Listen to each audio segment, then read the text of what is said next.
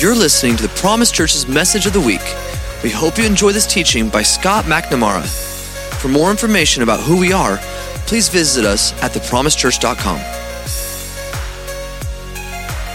Good morning. How's everybody doing? Welcome to the Promise Church. Here's my tea, a very important thing for an English Irish preacher. I'm glad you guys are with us. I'm excited about what the Lord is going to do this morning. Thank you for joining us wherever you joined us from England, Ireland, South Africa, wherever, America, wherever you may be. I know my mom is watching because I had this conversation with my mom last week. I said, Mom, I'm going to be speaking on Sunday, so you need to tune in. She's like, I tune in every single week, regardless of if you speak. So, you know, that's good to know that my mom is loving the uh, weekly preachers. So I'm glad that you guys are here. I'm excited for what the Lord is going to do this morning. I'm super excited for what's happening next week because we're going to actually get to see each other again. Hello, all our Promise family who are watching. I'm looking forward to giving you a big, not, sorry, not a hug. I'm looking forward to giving you an invisible hug. Uh, but I'm going to pray and I'm going to jump in and believe God is going to do something exciting this morning. Holy Spirit, we just welcome you in this place. Thank you for your presence. Thank you, Lord, that you're with us. Thank you that you love us. Thank you, Jesus, for the power of the gospel. Lord, I just ask you this morning that you would open our eyes, open our hearts to really understand what it means to love you. Lord, I just commit this time to you, Holy Spirit. Just ask you to be in control. We give the room to you. Lord, we ask you that you would do what it is that only you can do. We love you, Jesus. Lord, I pray for everybody watching here.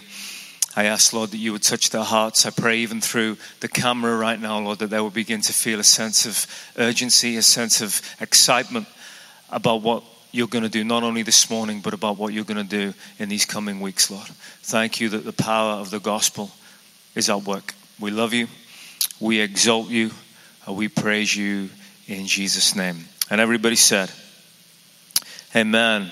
Okay, this morning we're going to turn to John chapter 21. John chapter 21. If you have your Bibles, if you don't, you will be in trouble when you come back to church. Pastor Aaron and Pastor Jonathan will deal with you if you do not have your Bible right now. Okay, so John 21. Do we have it on the screen? John 21 Maybe we don't. I think we're going to have it in a moment. But just before, here we go. Okay, John 21, 15 to 19 is where we're going to pick it up from. Okay, this is what it says. After breakfast, Jesus asked Simon Peter, Simon, son of John, do you love me more than these? Yes, Lord. Peter replied, You know that I love you. Then feed my lambs, Jesus told him. Then feed my lambs, Jesus told him. Jesus repeated the question Simon, son of John, do you love me? Yes, Lord. Peter replied, You know that I love you. Then take care of my sheep, Jesus said. Verse 17, a third time he asked him, Simon, son of John, do you love me? Peter was hurt that Jesus asked the question a third time. He said, Lord, you know everything. You know that I love you. Jesus said, Then feed my sheep. Verse 18, I tell you the truth. When you were young, you were able to do as you liked. You dressed yourself and went wherever you wanted to go. But when you were old, when you are old, you will stretch out your hands and others will dress you and take you where you don't want to go. Jesus said this to let him know by what kind of death he would glorify God. And then Jesus told him, Follow me. Now, I just want to give you guys a little backdrop. I love this passage of scripture. The Lord has really been speaking to me through this scripture recently. And I just love it. I mean, I love it for many reasons, but I love it because I love Peter, because I kind of uh, uh, associate a lot of his characteristics uh, with myself, a lot of his flaws, should I say. So here's a quick backdrop, okay? You had the, uh, super quick, you had the, the trial of Jesus, when Jesus gets arrested in the garden, the whole, the whole trial of Jesus, what happens? Peter denies Jesus. We all know the story. He denies him three times, okay? Then Jesus uh, dies. He's in the ground for three days. He, he comes back to life. And then some of the disciples begin to see him Mary Magdalene, uh, uh, uh, John, other disciples, Peter. And then what happens is this Jesus begins to do this really cool kind of, uh, this really cool kind of trick, if you like. What he does, he appears in the room. So what he does, he just ignores all doors which isn't too good for our ministry because we like doors. But what Jesus does, he just bypasses doors. He says, we don't, we don't care about doors. And he just comes in, and the next thing you know, he was outside, but now he's inside. And he's hanging out with the disciples. They're like, well, where did you come from? Jesus just appears, and he begins to meet them like this uh, on three occasions. So, imagine the tension here. Peter has gone from denying Christ. I mean, and he didn't just deny him as in, oh yeah, no, I, no, I don't really follow Jesus. Like he really went for it. He's like, curse me if I if I ever knew that man. You know, he really went to town on his denial. And it was three occasions, but it was multiple times on each occasion. And he denied Jesus. So imagine what he's living with in this moment, yeah. So then he's kind of go, he goes back to his old life, what we would call modern term backsliding. He goes back to his old life as a fisherman, leaves the ministry, and he's just kind of working away, fishing, feeling guilty, feeling bad about himself, and then suddenly he hears, "Hey, Jesus is back to life."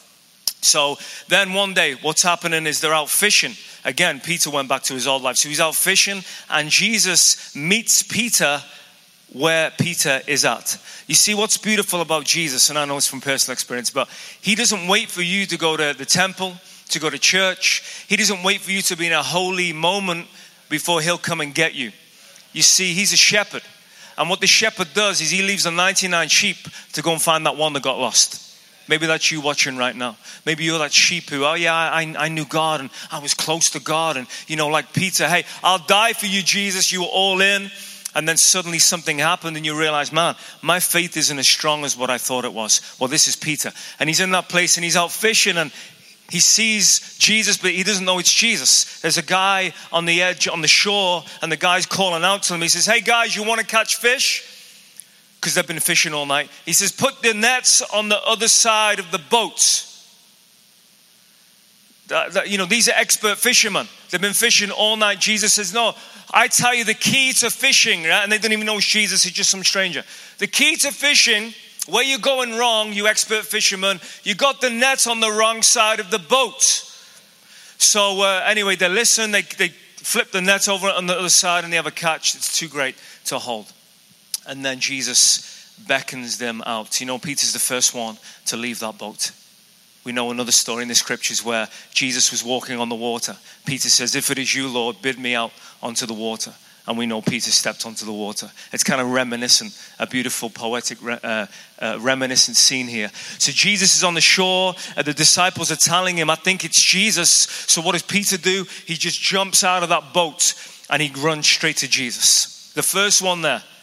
Peter was often like that, wasn't he? He was impulsive. He was the first one in, in the action as we know, like when he chopped the ear off uh, uh, of Malchus, of the, uh, the Roman soldier. So there he is anyway. So he runs towards Jesus. Now, what's going through his mind in this moment? Many things, I'm sure. He's thinking, you know, I want to see him. I want to be with him. I want a one on one time with him. Uh, but imagine all the, the three previous occasions when Jesus did the bypassing the door thing and appeared in the room. Imagine those occasions. You know, there's a group of disciples. Peter, you know, he didn't have that time with Jesus alone. What's going through his mind? He's like, I feel, I feel guilty. You know, what's he going to say to me? Well, here's the moment. They have breakfast we read in the scripture that Jesus makes them breakfast. I mean, that's quite cool. They get out the boat. There's Jesus with the with the fish, the bread. He's got the fire going, and he's like, "Come on, join me." So they have breakfast again, corporately together, and then it happens. Jesus says this. He says, "Come, I want to have a little chat, me and you." So he calls him over, away from all the lads, and they have this little private moment. This is the moment that Peter, I guess, in a sense, had been dreading. Uh, another part of him had been looking forward to it. It's the moment where it's the culmination where of, of all that had happened in the past was coming to a head. It's kind of like a kid getting brought to the uh, principal's office, yeah? You're like, man, you know you've done wrong, and, and now it's like, you know, showdown moment. So Peter, he stands there with Jesus, and Jesus addresses him. What does he say? He says, Simon Peter. Now, this is bad for Peter. You see, Jesus had changed his name from Simon to Peter, and now he goes back, he reverts back to the old name before he knew Jesus. Uh, and it's almost like for Peter, he's probably thinking, man, he's, you know, he's, he's kind of calling out the past, he's calling out what I've done. So he's already thinking, man, this is getting bad. So he sits him down, he says, Simon Peter. But what I love about Jesus is this, and I know because I'd been someone who'd uh, what we call backslidden. What I love about Jesus is this He sits Peter down. And if I was Peter, I'd be expecting the kind of, why did you do this? You know, the, the finger pointing, you were weak in, in your faith. You told me you would die for me. Look what you did. I'd be expecting that. But he didn't get that. You know what he got? What he got is what Jesus always gives, which is a, a quote or a, a word that touches right to the heart. You see, Jesus doesn't care about what you do on the outside. He doesn't look at your church attendance, he's looking at your heart. If your church attendance comes from a heart that's right, that's great. And he applauds that. But if you're going to church, or if you're praying, or if you're giving tithes, or, or giving to charity, whatever you're doing, if your heart's not right by the Lord, then I'm telling you right now, he's not happy.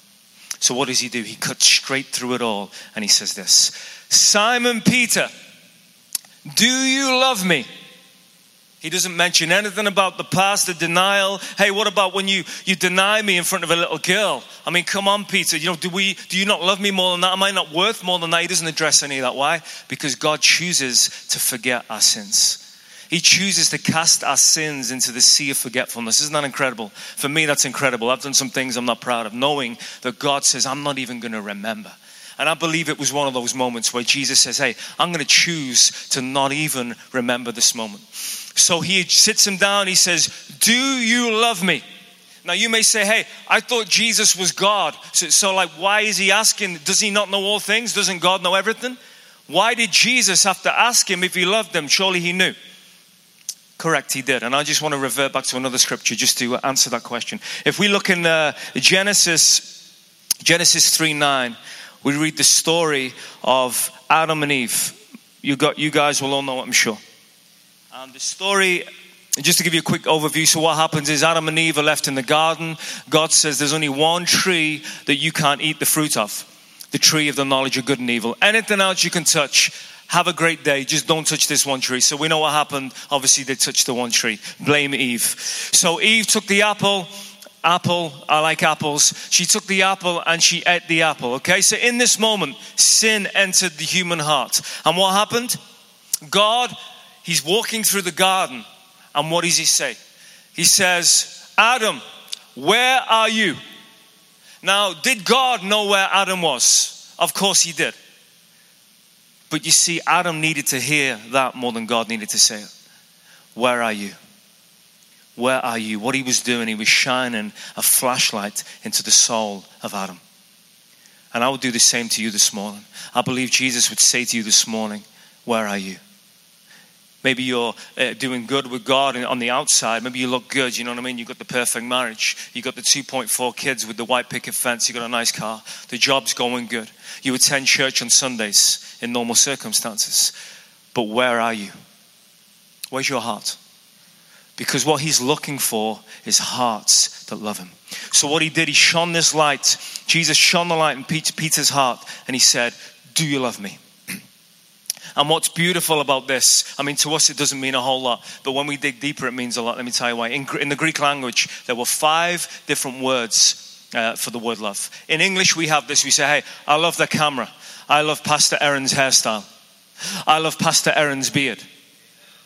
I love Pastor Aaron's car. I just, I just love Pastor Aaron, let's be honest. But, you know, I could say I love this, I love that. You know, there's a lot of things we love. I love the dinner my wife made for me last night. But, I mean, it is not like that in the Greek. Why? Because the Greek's beautiful, a beautiful language that enables us to really decipher the meaning behind the word. So there are five key words to define love, but there are two major ones. I'm going to tell you what those are. Uh, phileo, which means to, like to love as a brotherly love uh, in a friendship kind of way, and then agape, which is a divine, unconditional, I'll, I'll do anything for you. It's kind of like what God uh, so loved man when he gave his son, that kind of love, you know? So Jesus here addresses Peter, and this is important to know. Jesus addresses Peter and he says, Do you agape me? Do you unconditionally love me? And Peter replies this I phileo you. Peter says, I love you as a friend, as a brother. So Jesus asks him a second time, Do you agape me? And Peter again, the second time, replies, I phileo you. I love you as a friend and as a brother. The third time, Jesus asks him, This time he doesn't use the word agape. This time Jesus is saying this. He's saying, okay, so do you love me as a brother? Is that what you're telling me? You love me like a brother.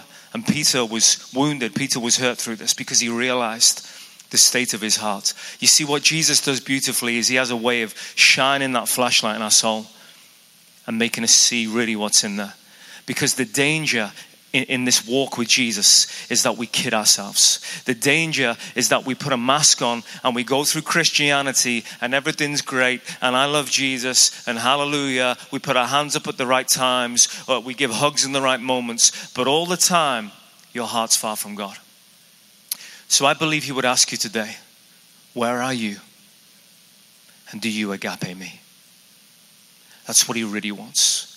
And Peter, in this moment, is kind of like this revelation moment. He realizes, man, I, don't think, you know, I want to love you, but, but I don't want to say that I do uh, because I, I, said that before. You know, hey, I'll die for you, Jesus. Peter was the, the one in the front of the charge. I'm going to go anywhere for you. I will die for you. I don't care what it costs. The cost is I will pay that cost. I will count that cost. He'd already been there and he got wounded. So now he's back in this moment. Jesus, do you love me? And I believe he did love Jesus, but he was in a position where he's like, I don't want to say it because I did that before.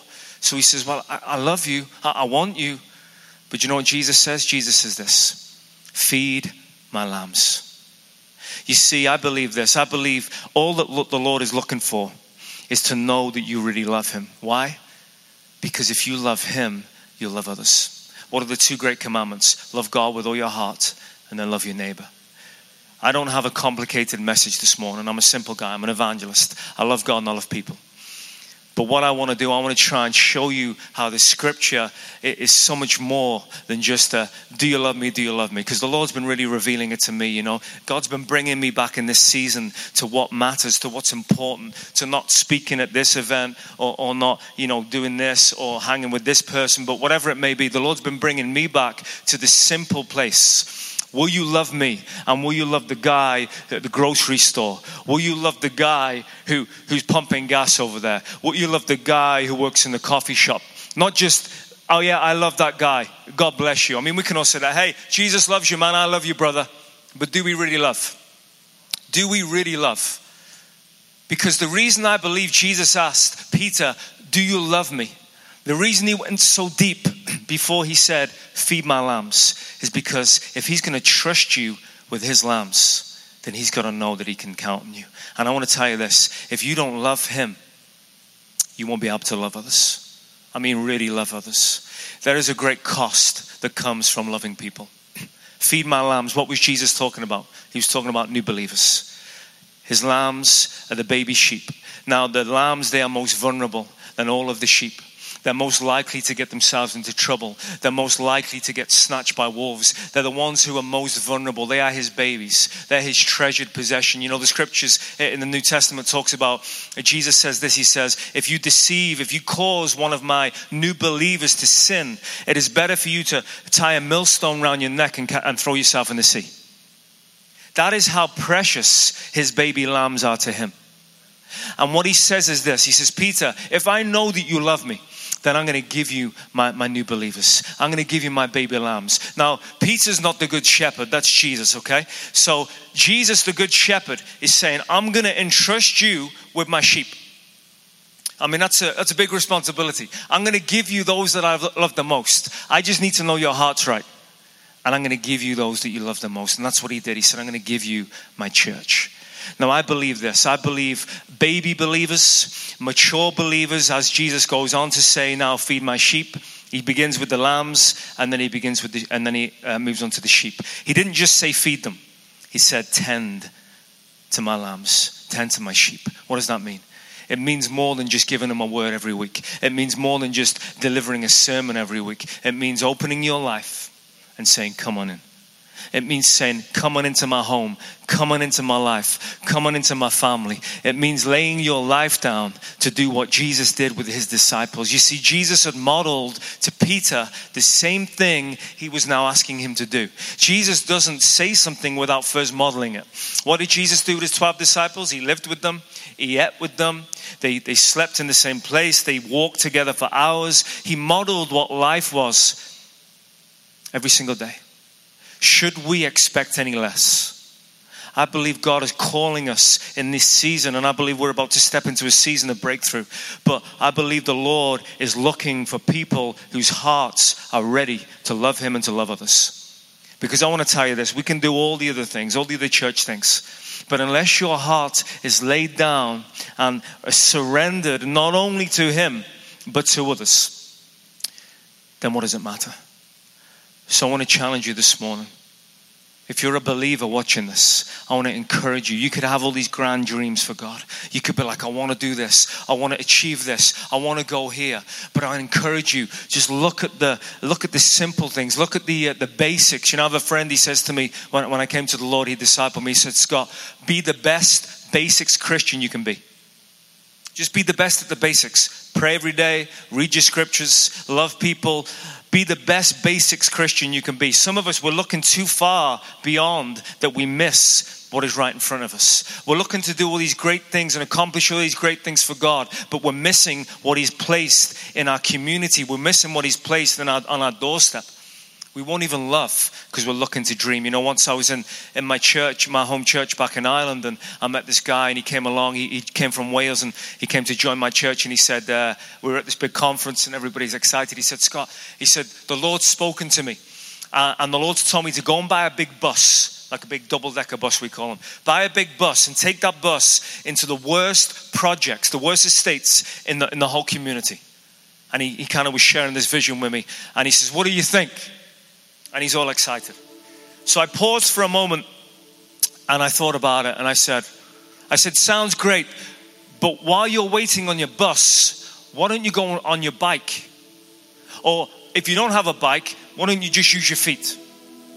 Now, I wasn't trying to be offensive. I was just logically, the way my mind works, is why sit there for two years praying for a bus while people are perishing? Why don't you just go with what you have, yeah? Why don't you use, use what you have? So he turned around to me and he was very, very offended at that comment. So much so that the, the guy just remained offended with me. Why am I telling you? I'm telling you that because we can have all these grand dreams and all these things that we want to do in the future. When I get here, I'm going to do this for God. When I get my own ministry, I'm going to do this for God. When I get, meet this person and they connect me with this person, I'll do this for God. Forget all that stuff. Do you love me? Do you agape me? Then feed my sheep. Feed my lambs. Go and love people. Just go and love people.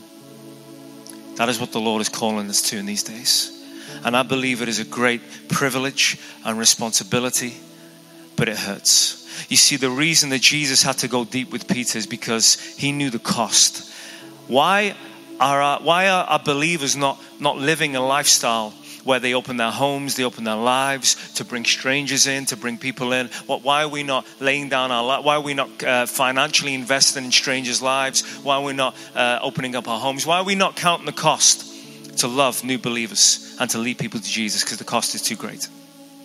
I know from my life, and, and uh, when me and my wife were in Ireland, we opened up our home and our lives. For three years, we laid down our lives to bring in new believers. And some of those new believers that were closest to us hurt us the most. Now, I don't believe they, were, they, they, intended to do it, but Satan got in, as Satan often does get in. And you see, those that are most precious to the Lord, the Satan, like a wolf, feel like to try and take that baby lamb. And we had people that we laid down our lives to love. All we ever did, me and Jay, all we ever did was love them. And they came to a place where they hated us. They were offended over something very small, and their hearts became darkened and blackened towards us, and they wouldn't even speak to us again. These people would lay down our very lives for. That hurts. That stings. How can you keep going when people treat you that way if you don't really love Him?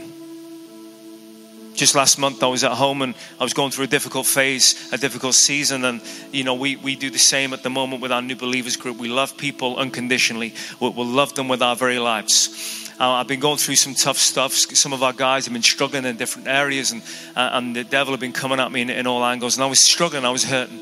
And, and I, I, went home after our new believers group one week and it was a real tough real tough group because there was just people were, were struggling and drifting from the lord and all kinds of stuff going on and i got home and i was like why do i keep doing it i keep opening up my life transparently to love others and then they just hurt me why do I do it? And as I'm thinking this, my, my dishwasher begins to flood and it's flooding my whole kitchen floor. It's just like one thing after another. And I'm like, Lord, why do I, what, why am I doing it to me? And the Holy Spirit spoke to me. He said, Scott, you're not doing it to you, you're doing it for me. You see, if we don't love Him, we'll never really go the distance to love others. Sometimes it's going to hurt, sometimes it's going to sting. Sometimes you're going to think, I've just wasted this. What have I just done? I've invested so much. The Apostle Paul himself, he said, I fear that all my efforts have, have come to waste.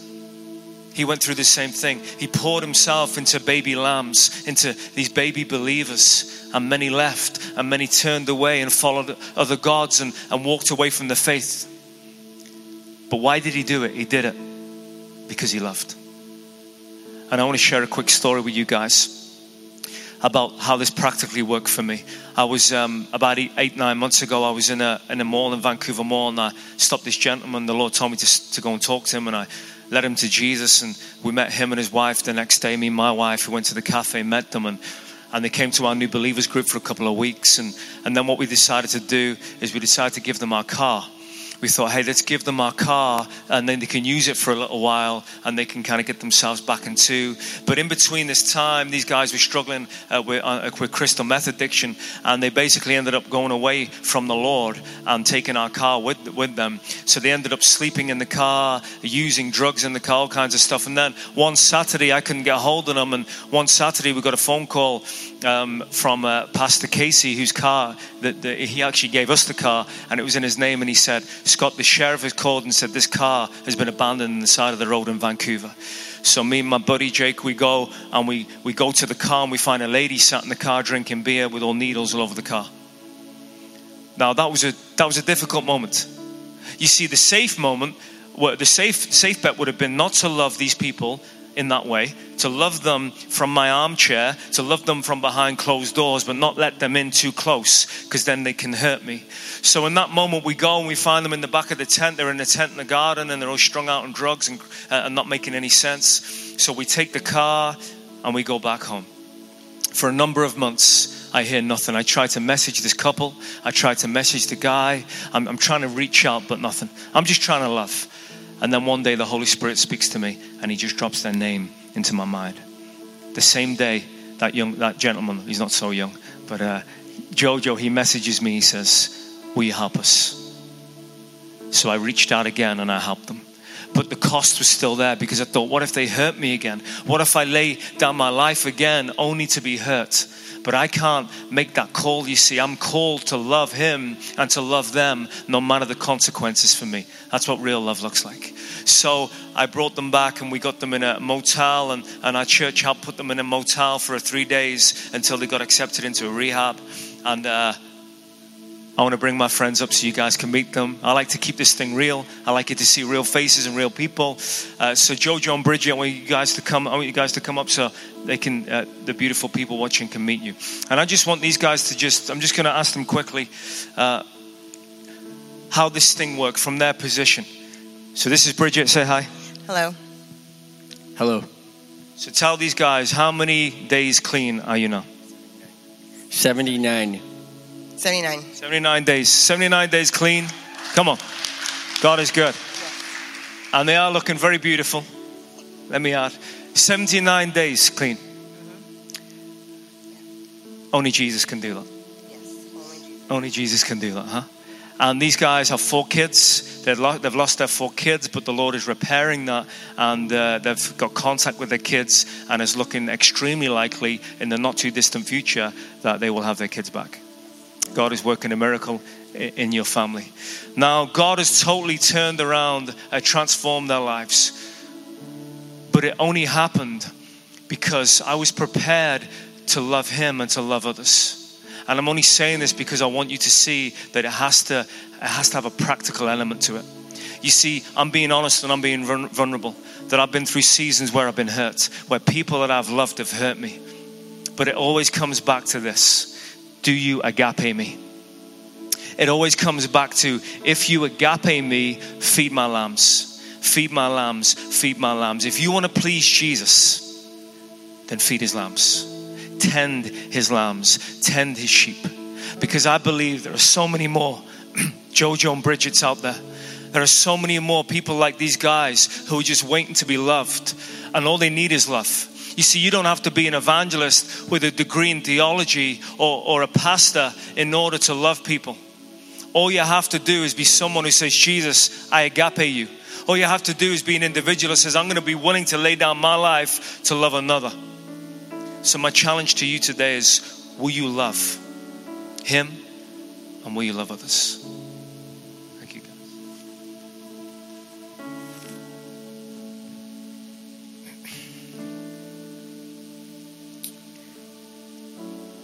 The cost is great, but the rewards are greater.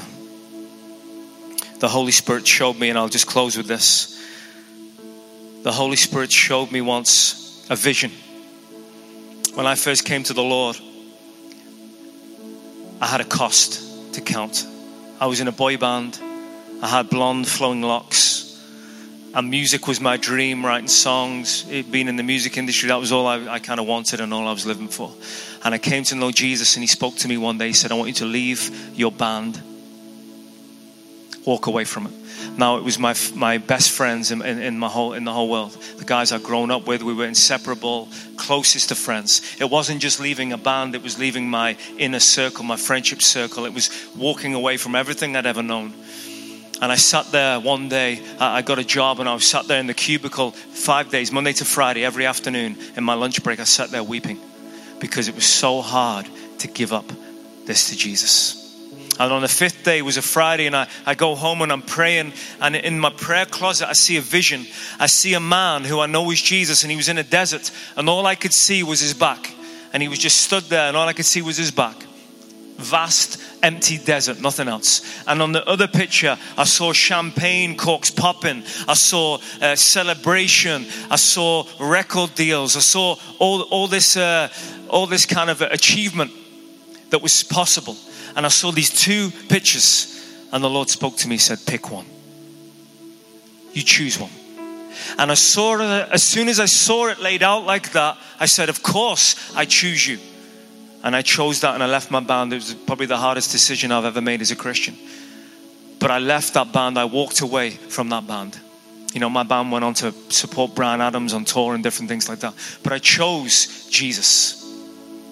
And I know that I made the right decision. But sometimes in life, there are going to be decisions that are going to cost you. You see, what Jesus asked Peter right at the beginning, he said this He said, Come follow me. What was Peter doing? He was a fisherman.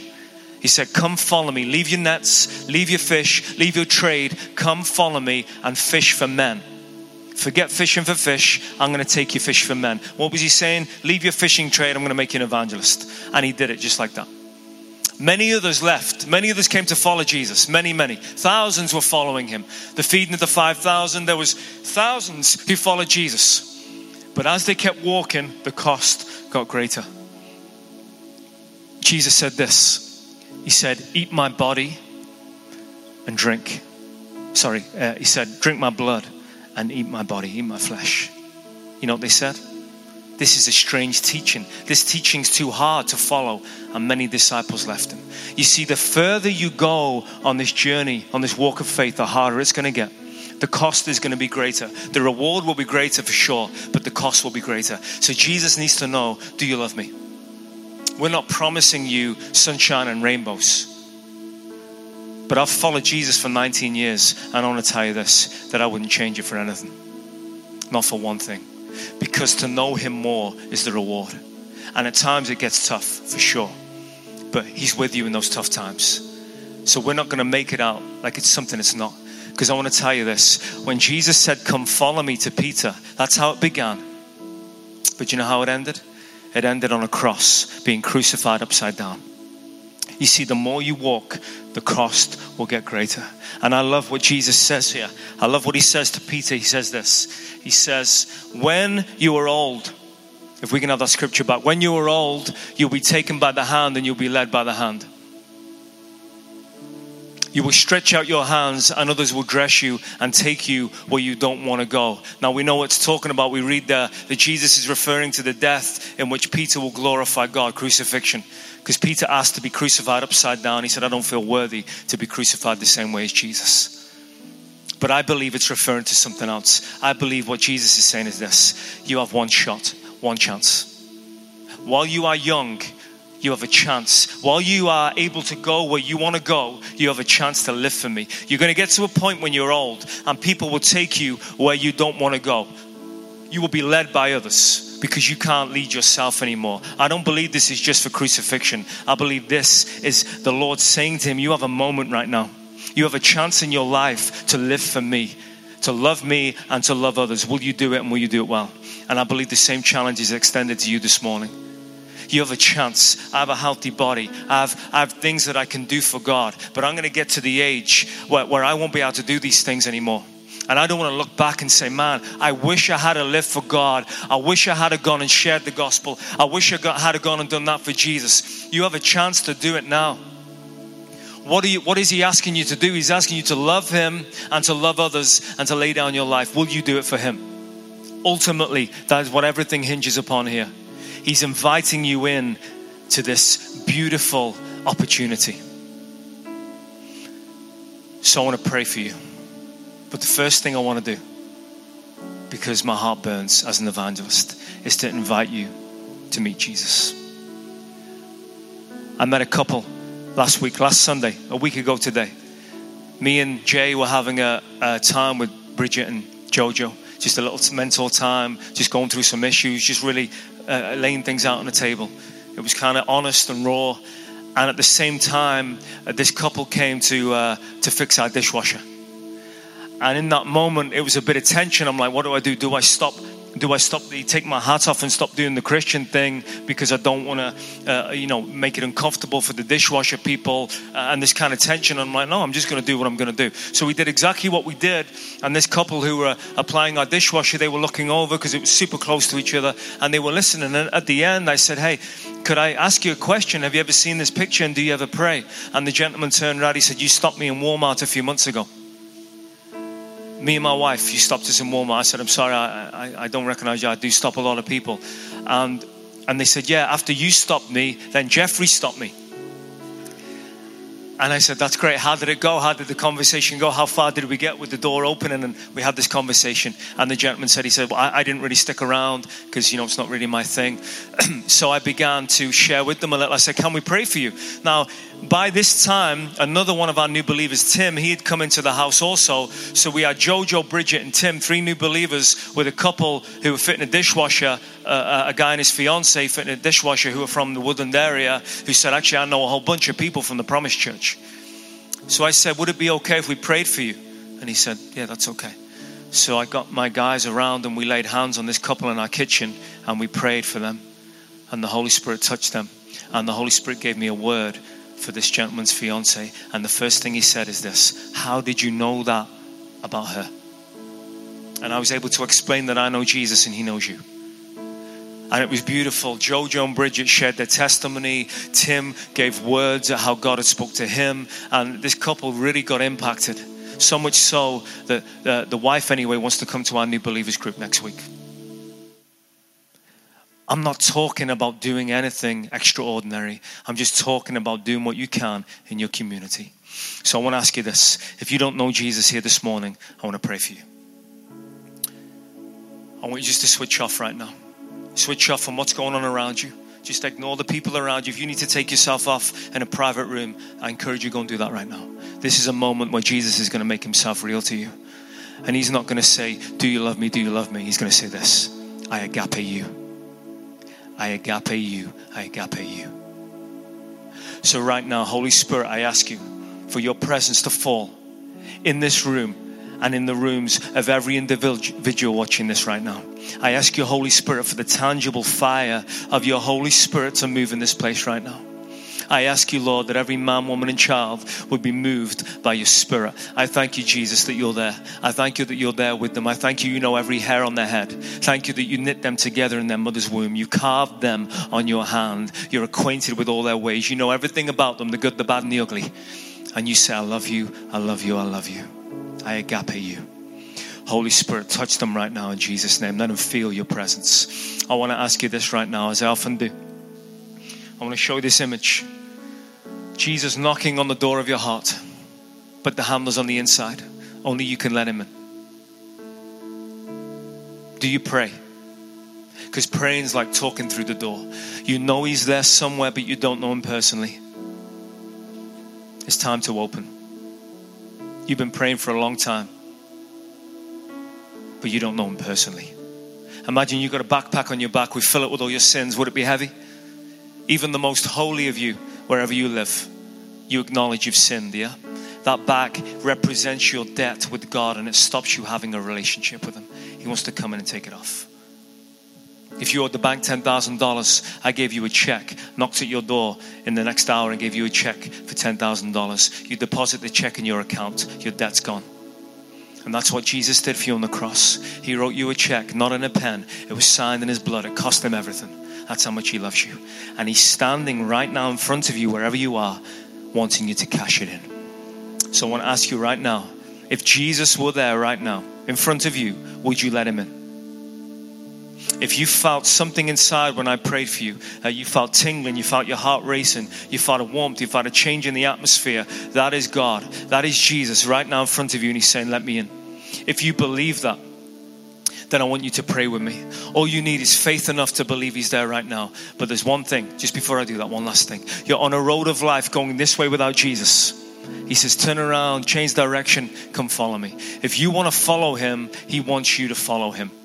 He's been pursuing you. He's been chasing you down. He is the hound of heaven and he's been coming after you. This is not a coincidence that you're watching this morning. It's not a coincidence that you're feeling this right now. I see a young lady in her 20s crying right now as you watch this. And I feel that God has brought you back to this place of vulnerability. I encourage you, let those tears flow. Don't worry about your husband in the room. Let your tears flow. This is a good moment. I want you to pray with me. If you want Jesus, you say with me, say, Jesus. I open the door of my heart. I say sorry for my sins. I choose to follow you and make you the Lord of my life. Fill me now with your Holy Spirit. In Jesus' name. Now, if you prayed, I want you to uh, reach out to us. I want you to let us know, messages on Facebook, YouTube, whatever it may be. If you prayed that prayer for the first time or the first time in a long time, we want to hear from you because we want to get around you. We want to encourage you. We're here for you as a family. For those who are believers, I want to challenge you this morning. Do you really agape Him? Because if you do, it looks like a healthy marriage. It looks like a healthy family. It looks like friendships that are solid. It looks like accountability. It looks like opening your life up to others. Get right with God and don't let the devil snatch you away like he so wants to do. God bless you guys.